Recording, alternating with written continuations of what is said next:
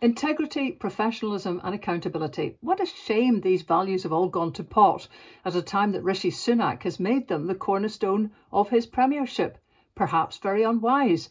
Nadhim Zahawi, so unlikely to survive the week that the Daily Stars decided not even to invest in a lettuce regarding his tenure as Conservative chair, despite having this bust up with a massive fine imposed by the Inland Revenue. Uh, we look also at the BBC, where Richard Sharp is. Uh, its new chair is found to have facilitated a whopping loan for Boris Johnson in the run up to his appointment. Ooh, er.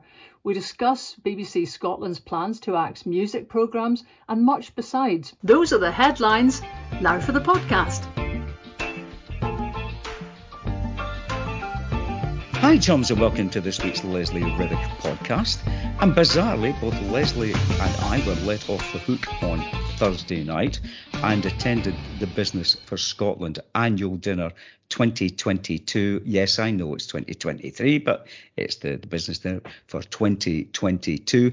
And I made a a shocking discovery, Lesley, uh, which is that uh, wearing jeans lulls one into a false sense of security in the waistline department because my jacket was fastened throughout the entire evening to disguise the yes, I may be a 30 inch waist, but that's below the belly because that was it was a disaster. But I'm speaking to everybody else. Uh, uh, well, several so people all, who are honestly, I think you think you're somewhat somewhat exaggerating. I mean, you look tremendous. I think everybody did, and everybody was complaining about the way that their uh, their clothes had shrunk in the wardrobe yes. over two three years of, of, of of lack of use.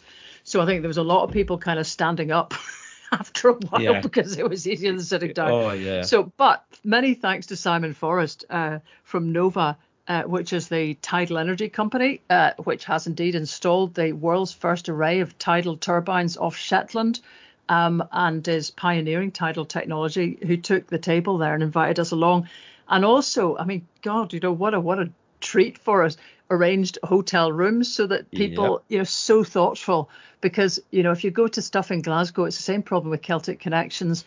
Uh, you know, you're you're scrambling to get the last train or bus or whatever it is home, praying that it doesn't break down, get cancelled, or whatever else. And just generally, then it stops everywhere and it wrecks the night. You know, by the time you get home, it feels like whatever you've just been at was another, you know, life away. Never mind just just you know the other end of, of the of the motorway. So it was uh, it was tremendous, and uh, you know, lots of crack and meeting people that you haven't seen yeah. for absolutely ages and so on. And actually, one thing, um, which is what I was looking at before we spoke, um, I was speaking, one of the many people I spoke to was Michael Gray, who I, th- I think Scotia is no more, uh, Scotia with a K, that he, he ran with two or three other folk that were doing lots of interviews and kind of trying to, you know, p- pull up the youth end of uh, of things. Uh, Michael used to, the first time I met Michael, he was running uh, some debates in the, I think it was the Anarchist Society of Glasgow University it was something odd. It were it was the philosophical something. Anyway, attention to detail problems. And I was at uh, the first debate in this bizarre debating chamber, which basically has a massive hole in the middle where the audience is sitting kind of somewhere beneath you. Honestly, too weird. Um, but Michael has been is a thoughtful, funny guy who's now a solicitor uh, and uh, is training in is trained in that department and sort of shifted his life a bit in that direction. So we were having a bit of chat, and you know, a lot of people were worrying about the lack of um, of seeing young young faces there.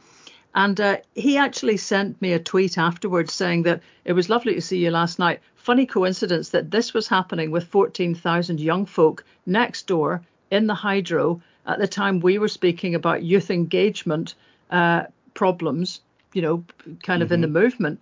And that event was um, a, a, band called the 1975s, confusingly, right, not from that era, which is why you and I didn't recognize the name. But uh, this is this is a bit of a cult band, apparently. she said, showing her complete ignorance of everything that's going on. And the lead singer Matty Healy had declared in that gig that Scotland should be independent, right as we were next door worrying about yeah. kind of the next generation, as it were. So it was kind of like a nice, nice wee touch there because stuff's happening. It's maybe you can't actually seem to wheel people out to gigs, um, as a, as I discovered from speaking to a, a couple of um, MPs uh, and MSPs who were there.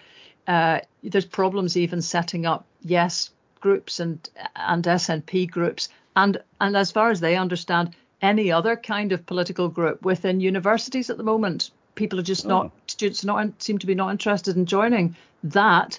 Interested in issues about gender uh, gender equality and trans rights. Um, interested in still in climate crisis because obviously it'll always be the big thing that's facing them but just not into joining political groups and organizations. But anyway, you know, that was a sort of little cheery moment. So, um, yeah, it was obviously a bit of a big night all round.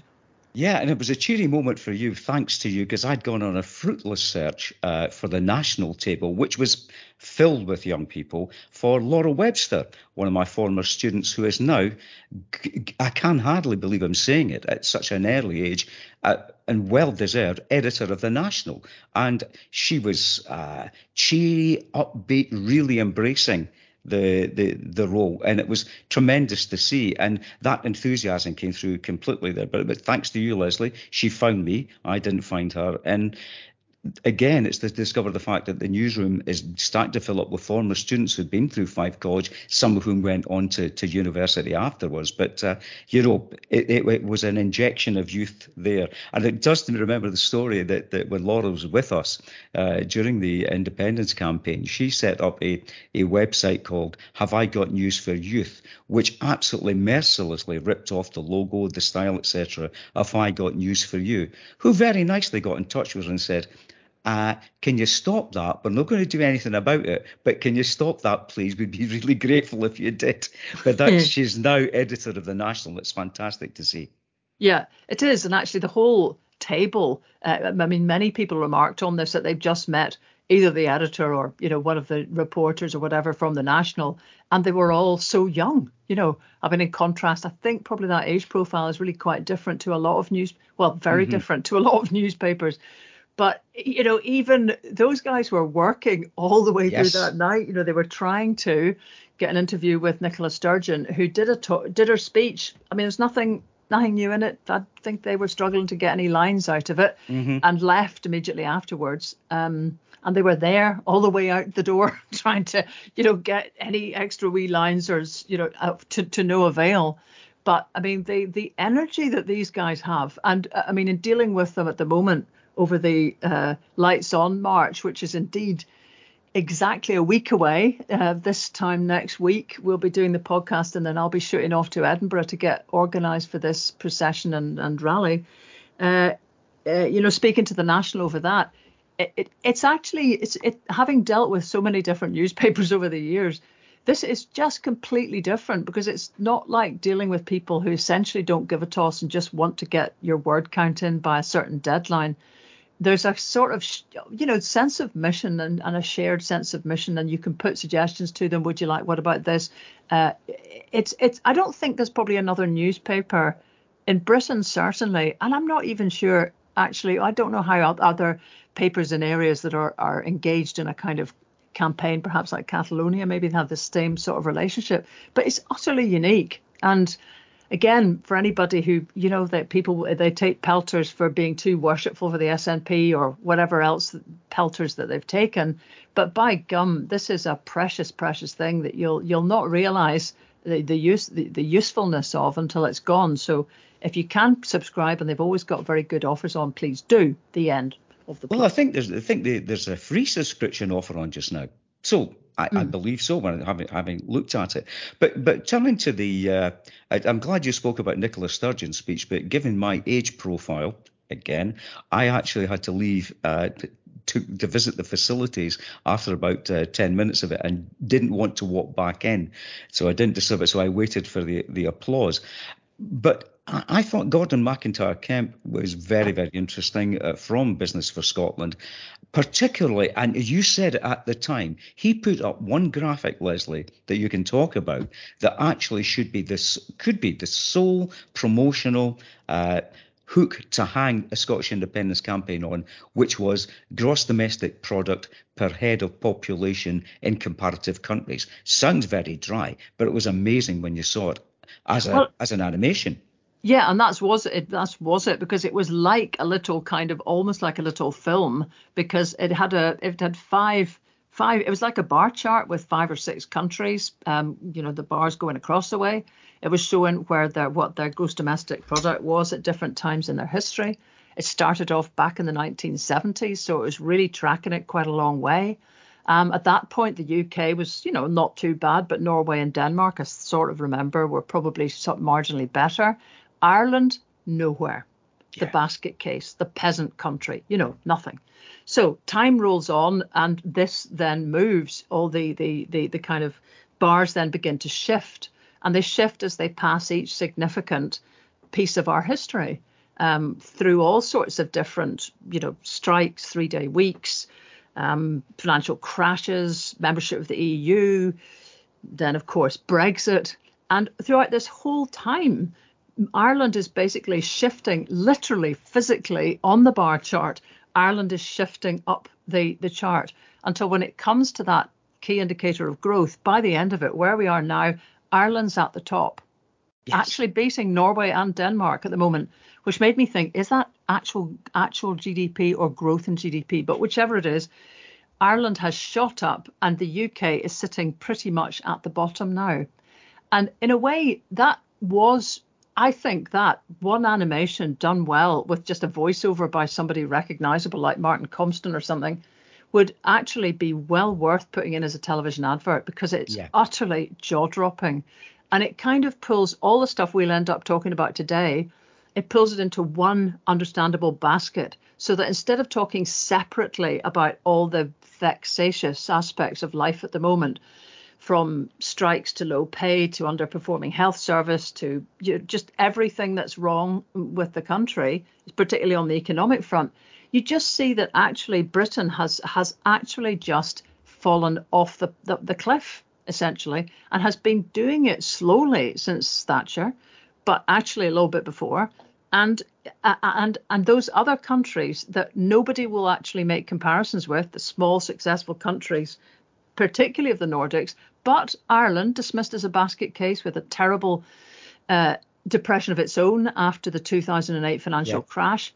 There it is. It it bounced back and it's it's doing away. And we will not manage to repeat anything like all the little changes, all the budgets that we'll focus on in March, all the marginal changes, all the unbelievable discussions about whether it's now time to have tax cuts because you know we're not now at 400% inflation so whoa maybe we can actually start a, tax cutting agenda when all public services are absolutely on their knees that that graph is the story of the the just the, the, the, the terminal decline that follows listening to conservative mania, which is basically what it's been.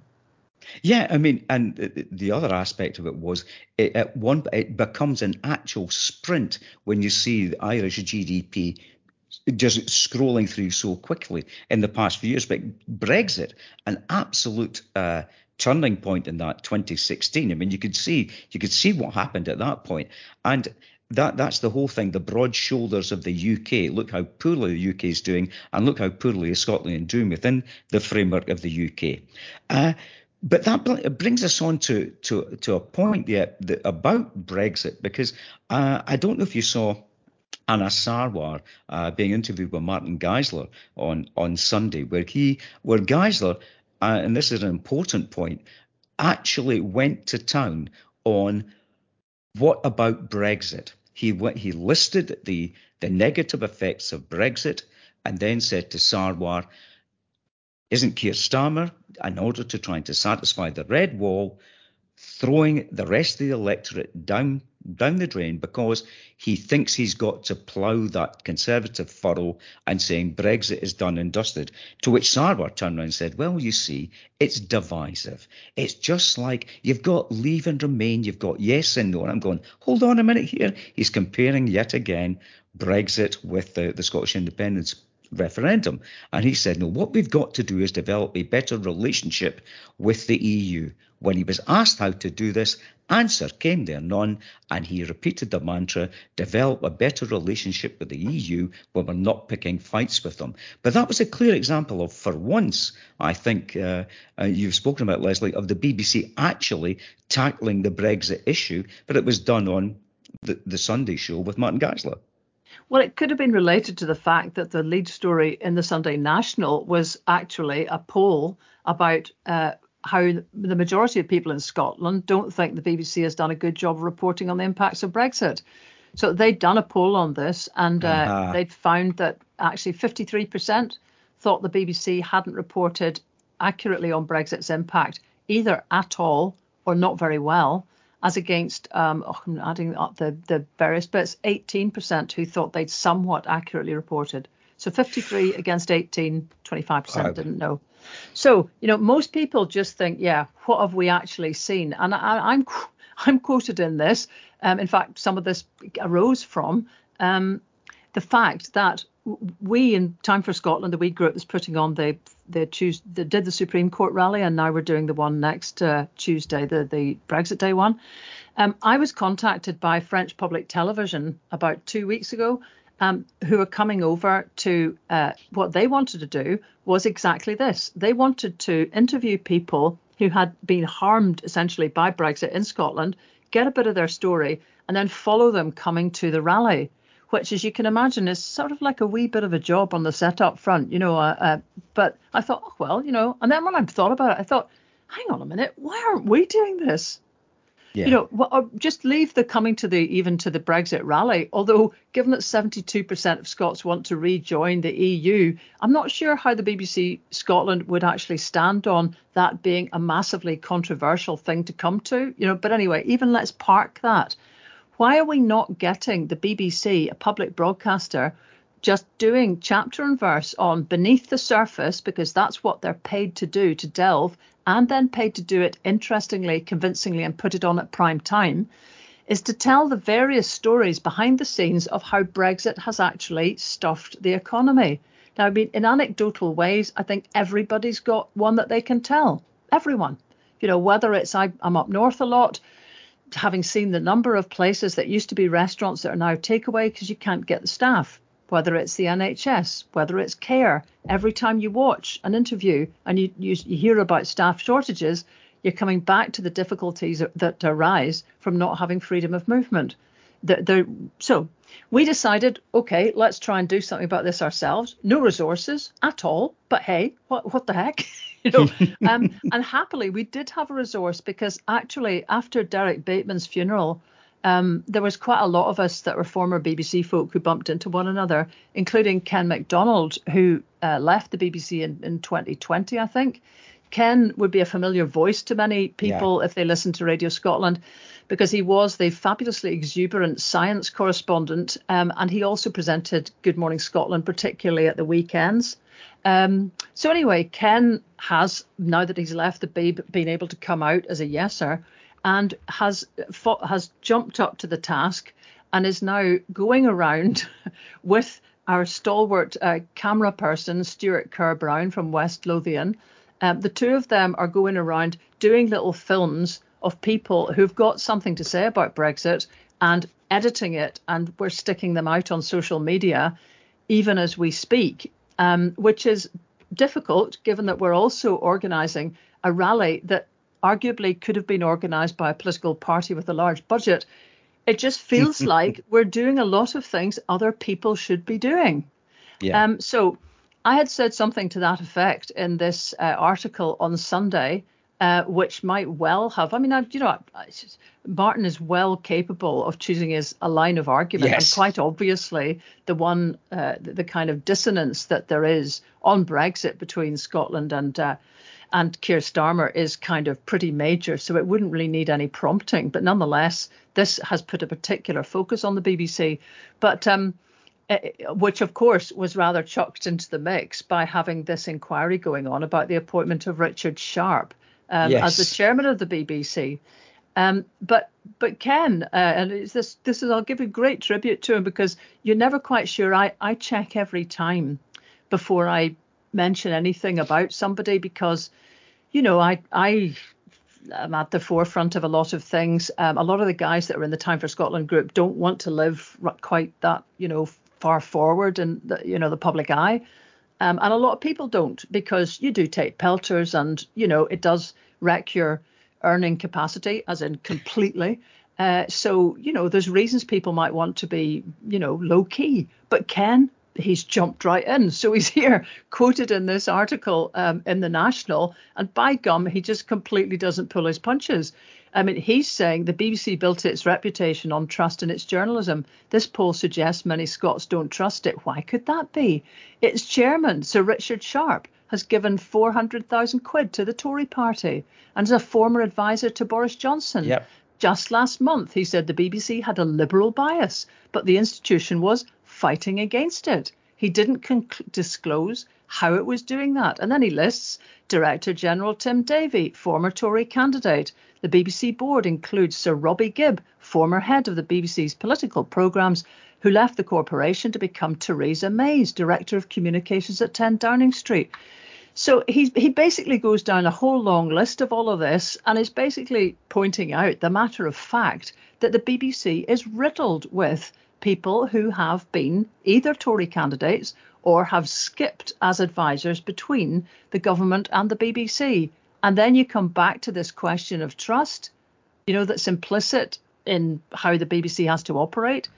And of course, people will conclude that this works its way right up the food chain to mean that BBC Scotland, in a country that massively supports the EU, is not getting coverage about the damage to our economy of not being in the EU. Yeah. I mean, it, it was the, the, the, the thing is saying you were talking about the, the, the chairs of the, the BBC under the old trust and the, the board system. And the narrative that was being punted was that, well, of course, you've got to realise when it's a, a conservative government, they'll appoint conservatives, nothing to see here. When it's a Labour government, they will appoint Labour people. I went back and had a look at this. And Tony Blair appointed two Tories you know, Richard Ryder, Michael Grade, Cameron. Now, Cameron, funnily enough, appointed Tories. And the, the, that's the change that has taken place, that no matter who's in power, it seems to be a Conservative for some reason that's appointed chair of the BBC. And the the thing about it is that you're getting these conflicting narratives when we look at the, the situation where where Johnson is turning around saying the BBC is vanishing up his own fundament in this, and there isn't a ding dang link between any of this. And uh, Richard Sharp knew nothing at all about his finances, but Sharp was the man who actually made the contact with this distant cousin Sam Blyth, the Canadian multimillionaire, uh, on the basis that uh, he wanted to help out Johnson with an eight hundred thousand pound line of credit because Johnson couldn't obviously get by in the 160 or thousand pounds a year, etc., that he was earning as, as prime minister. There is a direct link there, but it goes beyond that to the, what we've actually got used to. And you're right, is that we have a continuing series of conservative leaning and conservative politicians and people with conservative links being appointed right throughout the BBC. And the relief that was felt when Sharp was appointed was you're not going to get Charles Moore. Oh, hooray! That's that that's that's scant praise when when you're cheering for the fact that it's not it's not Charles Moore who was appointed. But the the, the thing about it is is that, that Sharp's had to refer himself on this, um, and he did not declare any link. He didn't declare any link at all between himself and Boris Johnson. They knew about the donations because there's nothing that says that you should be debarred because of political connections or giving donations to political parties. But it, it is, it does seem to be coming through that no matter who's in power, a conservative will be appointed as chair of the BBC. And it's that permeation as well that goes right across civil society. We can see more and more people with conservative backgrounds, conservative donors being appointed to significant roles in public life. Yep, and uh, you know it, it's, seen as now just you end up quibbling. You know we've just had a whole yeah. all that that stuff is just quibble basically because they just should this just shouldn't be happening. I mean, we've either got a public service broadcaster that has to bend over backwards to not. I mean, is the world so starved of talent that the only people that actually can be found to put into prominent positions happen to also have worked for the Conservative Party? Yeah. You know, it just beggars belief but you, you end up, you know, we end up sort of here in with the minor detail of stuff. This is just utterly ridiculous. And I mean, I've, I've been looking at um, at some of the, the stuff that Tom Nairn has written, who died mm, sadly yeah. a couple of days ago. He was 90, and he was, by gum, he was some guy actually, and had quite a progression in his writing through his lifetime. But I mean, a lot of what he wrote about, um, particularly when it came to the, the, the monarchy, he wrote about that in the Enchanted Glass. But it was kind of about the um, almost the sort of fascination that uh, that that the, the the the monarchy and that these sort of almost pseudo monarchs that yeah. arise, particularly within dynasties of political parties, exercise over, and you'd have to say, part of the British electorate, particularly down south. But perhaps right across, you know, I've got a wee thing on my laptop at the moment that's I've got a picture of Jacob Rees-Mogg and says something to the effect of bull, you know, spoken in a posh accent is still bull.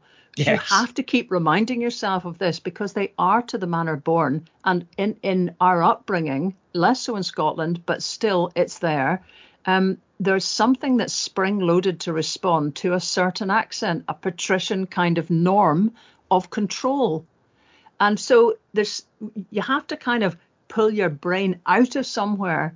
Um, of course, you can point out as well that the Tories are certainly full of kind of northern voices, you know, who now think they're to the manner born. So it's mm. not necessarily just the southern accents that work. But this this idea that you would, you know, it's you're making a fuss about nothing if you keep complaining about about who's appointed to what, because it feels to everybody like it's kind of above their pay grade. It's not normal things they're worried about. Um, they're more focused on the, the, the, multiple problems and challenges of living and whether or not there's a strike today, and if indeed they're involved in a strike, what, how they're hoping to end that with some resolution that doesn't mean they're massively out of pocket and how we all basically manage to survive and what kids are going to face. And so all of that feels real. And these small questions of who gets promoted into what position, and you don't know any of their names anyway, it means nothing. And so it's all been essentially allowed to slip because you have to trust that these institutions work on a certain basis, and they have not been working on that for a very long time. I remember being in the BBC when Marmaduke Hussey, otherwise known as Duke Hussey, was appointed as the chairman of the board of governors in 1986. I've had to look up here because I can't sort of quite remember the years, but I just started at the BBC then. Um, and, you know, I can remember at the time there was kind of total astonishment that somebody uh, who was, you know, in the Lords, um, had, uh, you know, close contacts to the Tories at the time, um, that was quite astonishing, basically, that um, that that he was he was brought in because within months of joining the Beeb, he'd actually forced the resignation of Alasdair Milne um, yes. after a series of rows between the BBC and the Conservative government. Um, so that was a real turning point actually way back then. And of course as time goes on nobody's you know nobody's around enough to remember exactly how this all started. But it's it is indeed slippery slopes. And uh, that slippery slope has now got to a stage where you would well wonder, you know, well wonder when you see editorial decisions being made, quite how explicit some sort of direction has been behind the scenes. Yeah, I mean, because that's the, the, key point you made about the dismissal of Alasdair Milne, because that's one of the duties and responsibilities of the chair, is they can dismiss the director general. So yeah, and it it it, it links into um, a, a, a, demonstration, a rally that took place in Glasgow, and um, I, we spoke about it last week and, and doing a bit more digging, and, and, there was a great article by Pat Kane uh, in the National on this, uh, which was a, a, a Great Day in Glasgow, which was related to that famous 1958 uh, photograph of uh, African American jazz musicians in Harlem, uh, which was a great day in Harlem, and it was uh, organised by Tommy Smith the internationally known saxophonist. And this may seem esoteric to everybody that what they're looking at doing with BBC Radio Scotland is cancelling classical music, jazz, and piping. You know, and people say, ah, well, wait a minute here. And what Pat did, and I, I, I, did, I was doing it as well, so I read a bit about what he wrote, and what I was looking at it as well is I, t- I examined BBC Radio Scotland's output just for today and it's it's lengthy programs, a lot of talk in the morning. It then kicks in with Janice Forsyth, the afternoon show, which is arts, entertainment, music. Then back to talk for a couple of hours with John Beattie, and then get it on Bryan Burnett and then Ricky Ross, Another Country, Roddy Hart, and then it, it, kicks in at 12 o'clock to Radio 5 Live. And the BBC has already made over the past I think is think uh, five years has made something like a billion pounds worth of cuts, and we told to make another 285 million more. And the, within that framework, there's a lot of talk about the, the problem about they're going to try and cut local radio services in England. And I thought to myself, well, hang on a minute here. Radio Scotland is not a local broadcaster, it is a national broadcaster. And I took a look at BBC Radio 4's output today. Let's ignore Radio 1, Radio 2, Radio 3, you know, with their specialist. Uh, uh, their specialist programming, but Radio 4 is a remarkable uh, set of programs Lots of lots of different ideas: art, entertainment, science, documentaries, drama, soap opera. Yes, they've got the politics. And it is an immensely different animal to BBC Radio Scotland. And by reducing and taking away that arts element, jazz, classical music, and piping, for God's sake. What you're doing is striking at the heart of a distinctive national broadcaster. But does it bring into uh, focus the fact that BBC Radio Scotland is not a national broadcaster within the BBC's remit? It is a local broadcaster and be treated as such. And the budgetary restrictions will mean it will shrink further and further into giving the public what they think the public wants because it's a ratings game. But I always go back to the whole point. I flick through channels occasionally, and we've probably all done it. I don't know what I want sometimes until I chance upon it and see it. And uh, the the amount of opportunity to engage with cultural activity in Scotland and different kinds of program in Scotland, such as document documentaries, and drama is being severely restricted by what's going on. And I think it's a scandal that we go if they get rid of jazz, classical music, and piping, even though I may never listen to any of it. And there is, I, I, tweeted about this a wee while ago when it first broke, um, and there is a petition that's been doing the rounds. If people want to sign it, um, we'll we'll put the link into the thing we on the podcast. But yes, I mean, technically, B- the BBC Scotland is seen as part of nations and regions rather than local radio. So mm-hmm. it may or may, but it'll still end up being subject to the same cuts. And the point you make is quite correct that this is all was always the problem for Radio Scotland in that it was facing. Uh, it was trying to pr- pr- provide for listeners the same service to, delivered by radios one, two, three, four, five, and yeah. six, basically. Um, and it was choosing where it pitched itself. When I worked there and when it won, you know, during that time, it won the Sony Station of the Year award. Um, it was pitching itself as a Scottish Radio 4. So it was mostly a speech network and it was kind of, if you like, whatever you want to call it, intelligent speech or whatever. Um, now, many things changed, and I'm not saying that they're necessarily bad things, but it, it and this is part probably part of the reason I left actually was that it took a fairly conscious decision to aim itself instead as a radio 2 stroke 5 station. Mm-hmm. so less speech more sort of blended music and so on. And uh, when I was there, certainly doing a, a, phone in, there was much more emphasis on just piling the callers in rather than having conversations with them which is what I objected to because yeah. you know it seemed to me the whole point of it was to try to get somewhere with somebody rather than have seven people on saying you know roughly the same thing with no engagement. That was the point at the time. The the issue, you know, the interest wasn't engagement. It was simply every every time we came off air, how many people did you get on? So that was, you know, that represented a change in the way things were working. And they could have been right, they could have been wrong. I don't know. But I began to realize I was the odd one out because I was still working on a never mind the quality, feel the width kind of, yeah. you know, approach. Um, and clearly that was not what the new edict said. In fact, it was very explicit that it was going to try to move to a sort of easier listening. And in the, the, course of that, much else has followed. You know, many of the things that have been dropped as being sort of surplus to requirements come back to that sort of, you know, easy listening framing. Um, this is not to say that Radio 2 and 5 are PAF in any way at all, but there was a sort of lack of the primacy, really, of trying to get those speech programs to be the absolute jewels in the crown. And actually, having written that obituary for Derek Bateman that was in the National this week or at the weekend, Um, it struck me again, you know, what an incredible team there used to be on Good Morning Scotland with far fewer resources than Radio 4. They very often were absolutely knocking the spots off Radio 4 in terms of, you know, what they could turn around on a morning and the real blooming uh, focus that people like, laser like focus that people like uh, Derek brought to it, who had been all over the world, you know, in his previous kind of roles uh, as, as a reporter and a correspondent.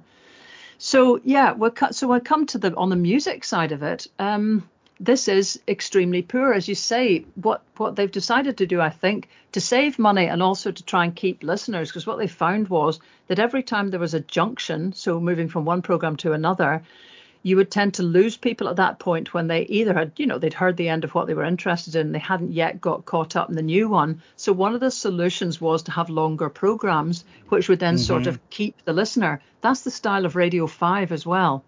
So that was basically importing the structures of Radio 5 Live into Radio Scotland thinking. So that's where we've got these long, long, you know, programs with one presenter. And, you know, that must be a tough one to keep up four or five days a week. But it also means that you get to the stage where the little specialist programs begin to look like they're the ones that are totally expendable. And the yeah. point the point that's made in the petition um, is that there are so many jazz and classical composers and musicians who rely on having somebody that gives a toss about their output um, within radio, Radio Scotland, to to basically have a livelihood and to demonstrate that the aliveness of their art yes. form in Scotland. Uh, the piping thing is utterly extraordinary, but I'm sure that Radio Scotland will would turn around and say that piping features in quite a lot of other programs. But you know, there's like this is uh, this is the absolute jewel of piping practically in the world. The standards of piping. You spend your time, as I often do in the summer, roaming around Island Games and Highland Games to the Pibroch competitions, and the amount of energy, practice, tradition her, her, handed down from generation to generation, it's real, it's out there, it's a precious part of our heritage.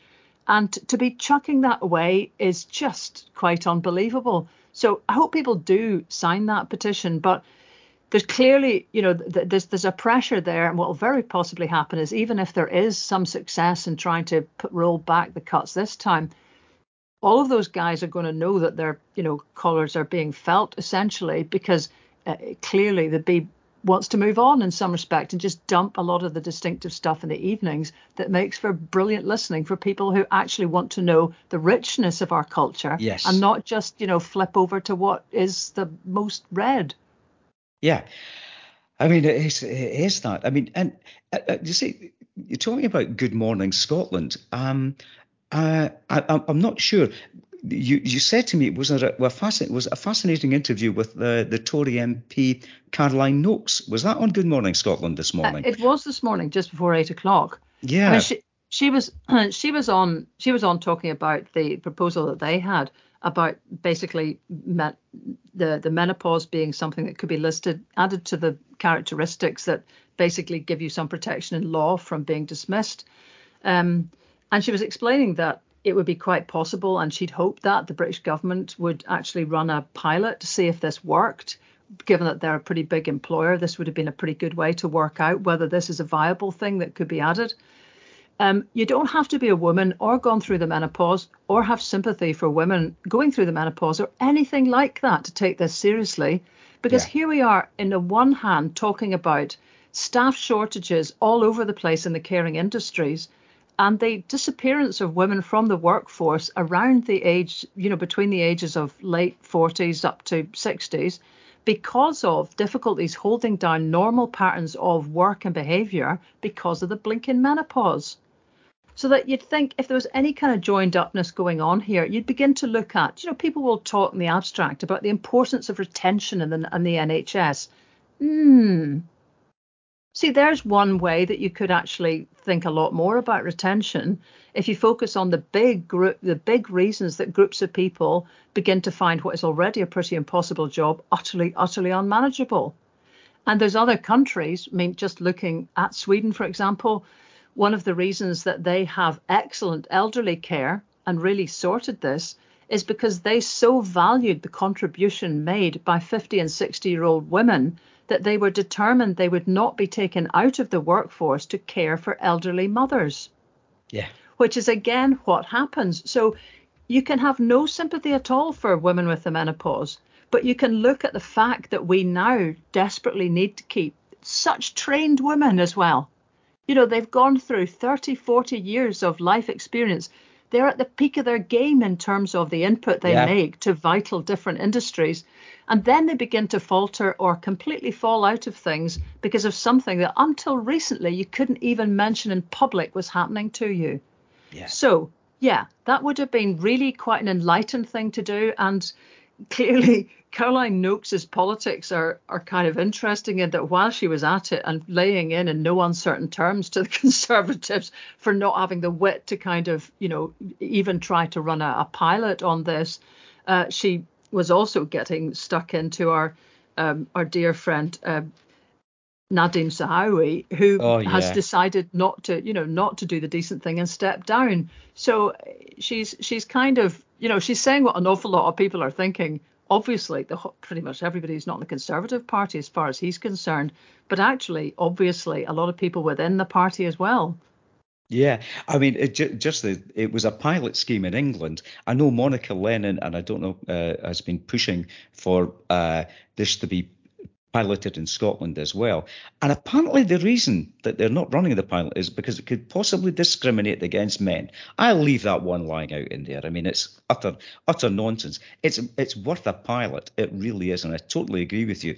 I mean, having worked uh, in in further and higher education, uh, the number of women in senior positions of vast experience in teaching as well in their 50s and 60s that should be retained within the workforce is, is there. But you said about uh, her having a dip at Nadhim Zahawi.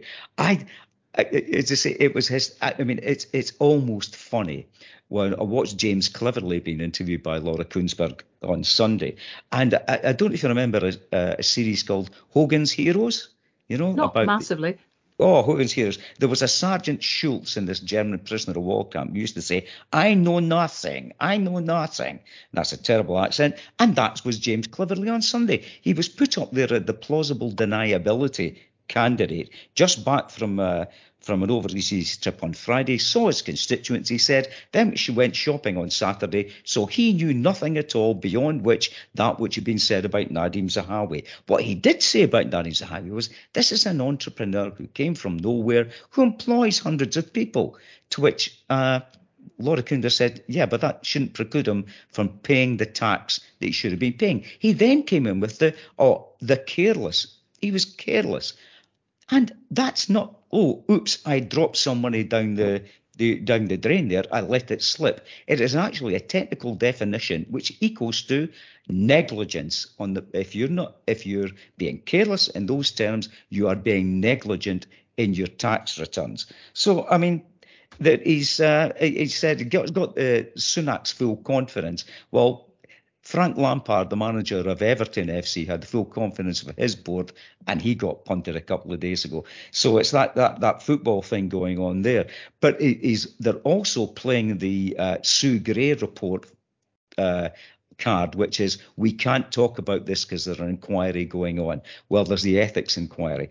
Um, I really don't see how Zahawi could survive. And if Sunak had any political nous, he would have dumped him sharpish.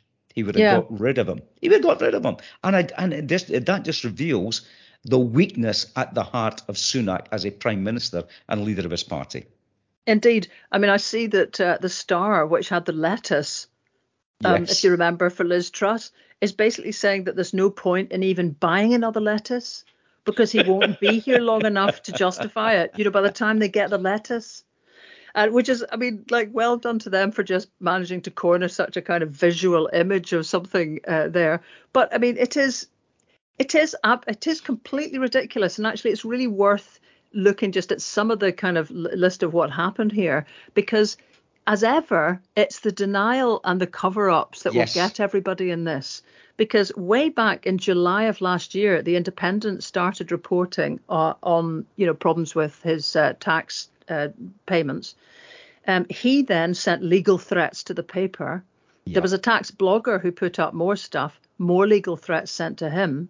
And then suddenly, you know, it is an actual story. So all of that legal threats actually, you know, and not just inaccurate, but just completely wrong at the time when he was also chancellor. It's quite astonishing, really. And then, uh, yep, October, Sunak makes him Tory chair. Now, I was listening to a thing last night where um, one of the Meg Hillier, who's chair of the Public Accounts Committee mm-hmm. in the Commons, was talking and saying that the civil service would have delivered a totally full uh, background report on everything to do with somebody who was about to be made a cabinet member. And she's quite convinced, but you know, she's not. She wasn't on a sort of vendetta mode. She was actually being to the to the presenter disturbingly reasonable about it all. So she was simply pointing out that there would be a lot within that which she was quite convinced the civil service would have would have said about the fines that were part of the whole payment, um, which apparently had been made by the time Sunak appointed him as chair of the Tory party. So she's thinking that actually, although Rishi Sunak thinks he's kicked this basically, you know, mm-hmm. down down the line a little bit, because of of of requiring this whole investigation to happen, his role now will be investigated. Whereas yeah. if he'd actually sacked Zahawi, you know, that would have been the bad would have been entirely on on Nadhim Zahawi. Nobody, well, you know, there'd been a bit of people coming for for Rishi Sunak, but the speed of his reaction would have meant you know, pretty little.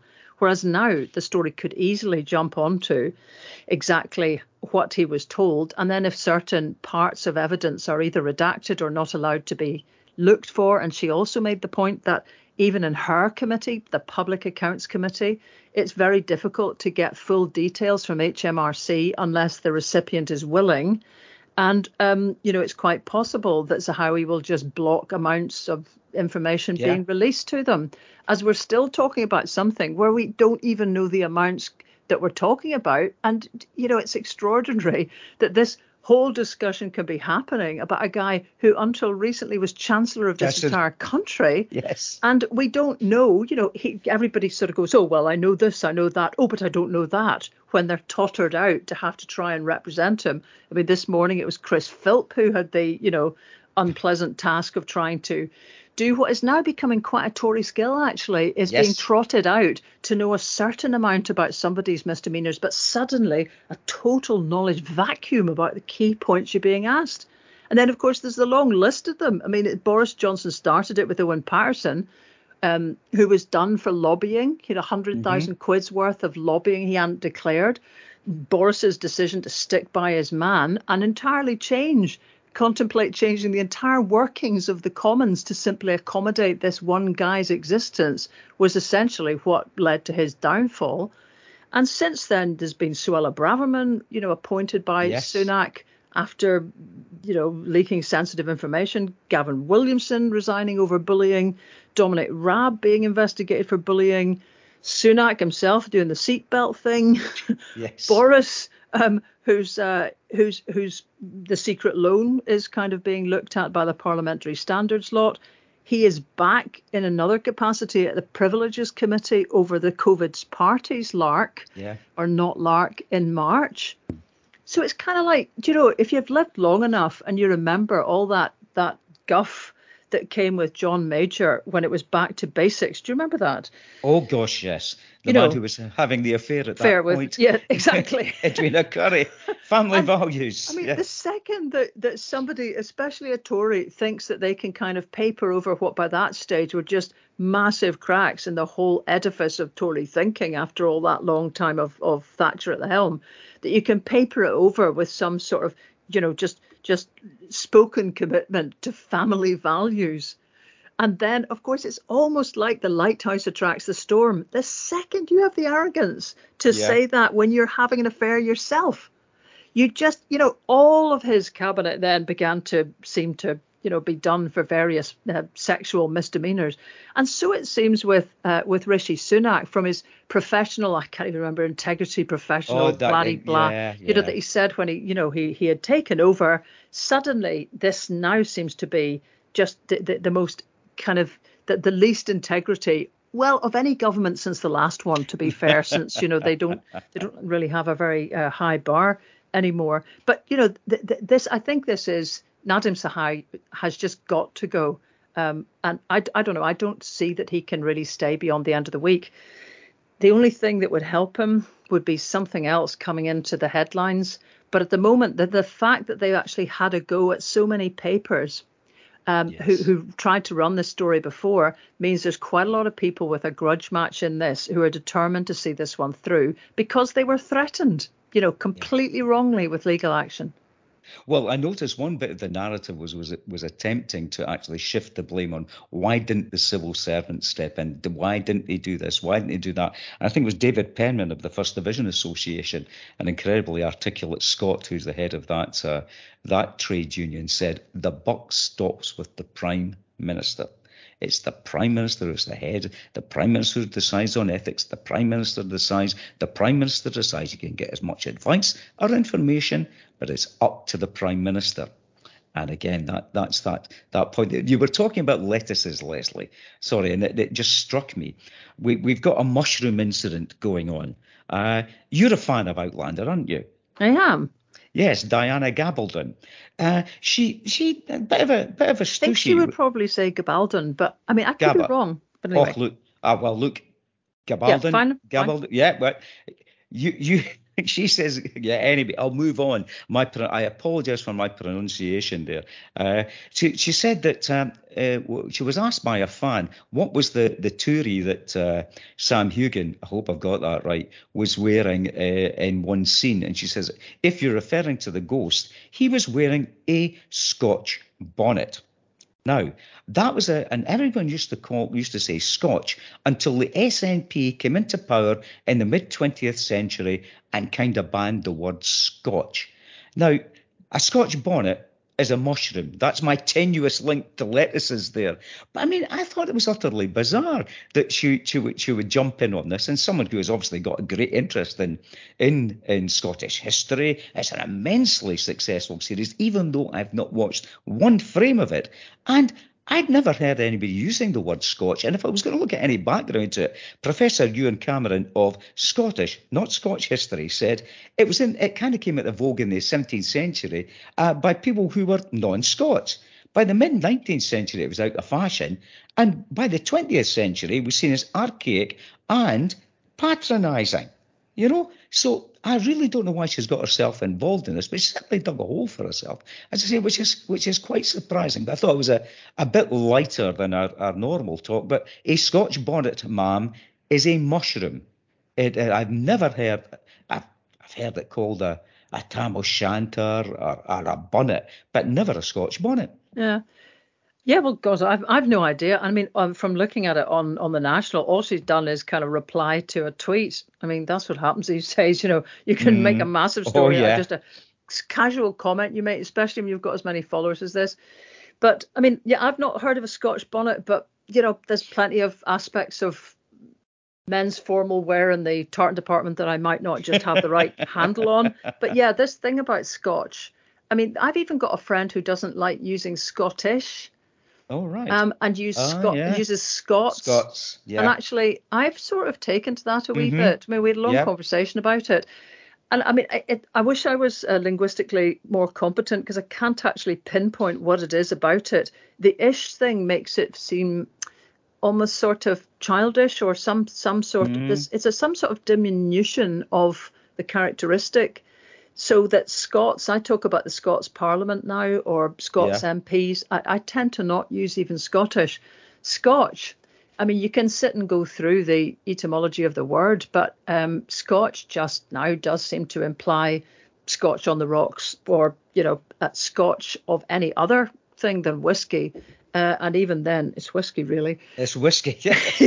it's just just seems to be a kind of a, a you know like from a bygone era. However, Diana Gabaldon is writing about a bygone era. She lives in her head in a bygone era. So, and she lives in America, where you know people have different ideas about what they call things, and very possibly they call Scotch things, Scotch things, Scotch the whole time. I've no idea, but um, yeah, it seems to have caused a bit of a stushy there, right enough. so, um, yeah, who who cares? Well, yeah, I mean, it was just the, the, fact that she, the the chipping about when the SNP came to power in the, the mid 20th century. I thought, well, hang on a minute here. Even even the least informed political person would know the SNP weren't in power from the 1950s in Scotland. Can I just do one last plug because it's so important that we haven't it hasn't got raised otherwise. It's so important that people turn out on Tuesday, next Tuesday night, um, to support the Brexit rally if you're in Edinburgh or in that area at all. I fully realise that for a lot of people, um, EU membership is not the thing that floats the boat for them about independence or politics generally.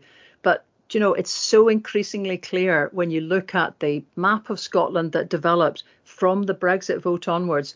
It, it demonstrated an absolute cliff edge at the border you know, if anybody wants to argue the border doesn't exist, sure, you've got all those mm. elections, but the Brexit vote is unbelievable. Even wards right up to the border were voting Remain, and 100 yards away on the other side of the border, they were voting Leave. So, you know, we have something that, that has demonstrated to the rest of Europe, who have obviously have a bit of skin in the game on this one. It's an it's a subject they're interested in, so they see that they didn't see the differences of endless elections. Everyone's got elections. There's been one vote to leave the European Union in 40 years. We were on one end of it, England was on the other end. Everyone saw that. So, of course, there's also been the harms related to Brexit, which we're trying to showcase if nobody else is. But the important point is that it demonstrated the uh, political difference between two countries that simply cannot be accommodated within one unitary state run the way it is run by the Conservatives with no prospect of change from Labour. So that's why it's important we give a toss. The only people who are liable to be on the street on Tuesday night are Scots in Edinburgh and in a couple of other locations. There's four in Dundee and Angus, and there's one elsewhere, I think, in Dumfries. But the main um, action this time will absolutely be in Edinburgh.